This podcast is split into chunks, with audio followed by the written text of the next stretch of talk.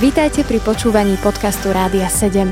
Naším vysielaním reagujeme na potreby ľudí v duchovnej, duševnej aj fyzickej oblasti. Cez ETR Rádia 7 chceme odrážať vzťah s Bohom v praktickom živote.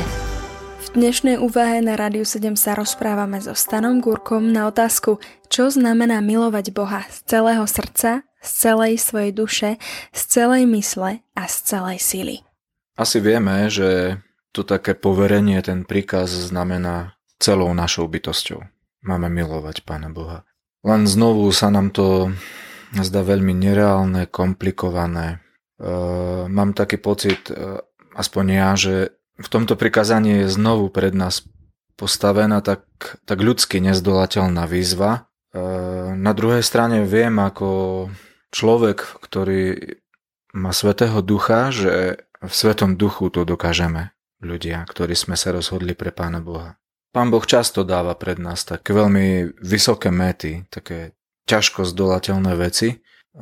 Myslím si, že až keď veľakrát nad tým rozmýšľam, že on sa v tom vyslovene vyžíva. Tak ako Gedeon išiel proti vojsku, ktoré malo, ja neviem, možno 70 tisíc ľudí, už vtedy boli v presíle a Gedeon išiel s 30, s 30 tisíc mužmi proti tomuto vojsku. A pán Boh to postupne skresal na 300 ľudí, ktorých malo bojovať proti 70 tisícovej armáde. A myslím si, že v takejto pozícii sme aj, keď si úprimne prečítame tento príkaz, toto hlavné prikazanie, že máme milovať Boha celým srdcom, celou dušou a celou mysľou. A na inom mieste sa ešte píše dokonca, že z celej sily. Keď nás porovnám napríklad e, s prvými ľuďmi, s Adamom a Evou, tak e, tí mali, poviem, taký úplný vzťah s Bohom, taký priamy kontakt s ním. Žili popri jeho vedení tak, ako boli stvorení, ale keď si uvedomíme, že aj oni padli, v konečnom dôsledku musíme povedať, že ani oni neboli v tom štádiu, že mali milovať Pána Boha celým srdcom, celou dušou, celým telom. Pre mňa je to také, poviem teraz také v protirečení taký slovný výraz, že také jasné tajomstvo už čoraz viac, že takto bolo Pánom Bohom naplánované celé. A uvedomujem si, že napríklad my novozmluvní ľudia vďaka tomu, že v nás je Svetý Duch, čo asi nebol v Adamovi a Eve, možno poviem teraz také odvážne tvrdenie, ale prežívame väčšie šťastie s Bohom snať ako Adam a Eva. Možno minimálne preto, lebo Adam a Eva po veľmi trpkej skúsenosti hriechu, neviem, či oni boli tak prorocky vybavení, že, že videli z toho aj východisko. Im sa po pade do hriechu stali iba veľmi zlé veci z pozície takých spokojných, vyrovnaných ľudí zrazu Eva mala v bolestiach rodiť deti. Adamovi prestala pôda rodiť a tr- rodila mu len trnie a bodľačie.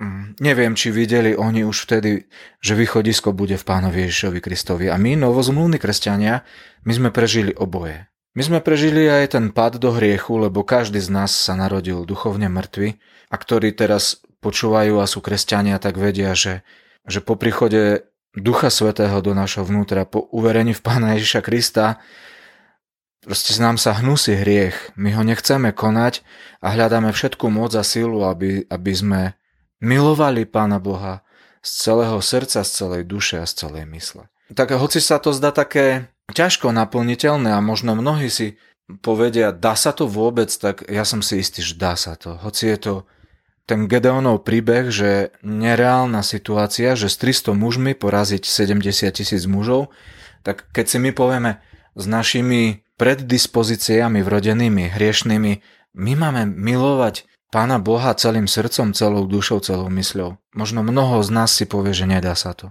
Ale možno mnoho posluchačov už vie teraz, tí, ktorí to počúvajú, že sa to dá.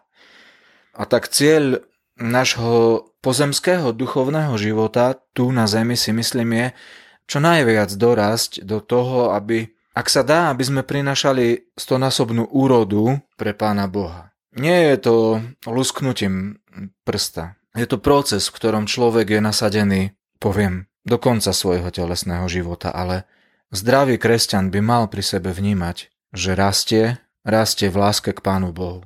Ešte veľmi dôležitú vec tu chcem povedať, že v biblickom ponímaní láska k Bohu neznamená až tak za každú cenu také pozitívne emócie lásky, ale znamená to poslušnosť. Poslušnosť vo viere. V prvom liste Jána máme napísané, že to je láska k Bohu, aby sme zachovávali jeho prikázania. Čiže tam sa až tak veľa nehovorí o emóciách, aj keď vlastne emócie, by som povedal, spadajú práve do tej oblasti, tej duše. Ale ja poviem teraz krátko môj príbeh. Po uverení som sa na 10 rokov stal horlivý kresťan a potom prišlo 12 rokov púšte, keď som sa 12 rokov pýtal niekedy, či som vôbec kresťan, že tak necítim Boha. A navyše sa mi začali vrácať mnohé moje staré hriechy, mnohé moje staré žiadosti. A teraz znovu zas poviem posledné 3-4 roky som vydržal chodiť tých 12 rokov v tej viere bez emócií a posledné 3-4 roky e, nerobím nič špeciálne, len chcem byť verný Pánu Bohu a tie emócie znovu prichádzajú. Znovu môžem povedať a verím, myslím si, že som prekonal nejakú, nejakú takú epochu, ktorú máme ísť vo viere.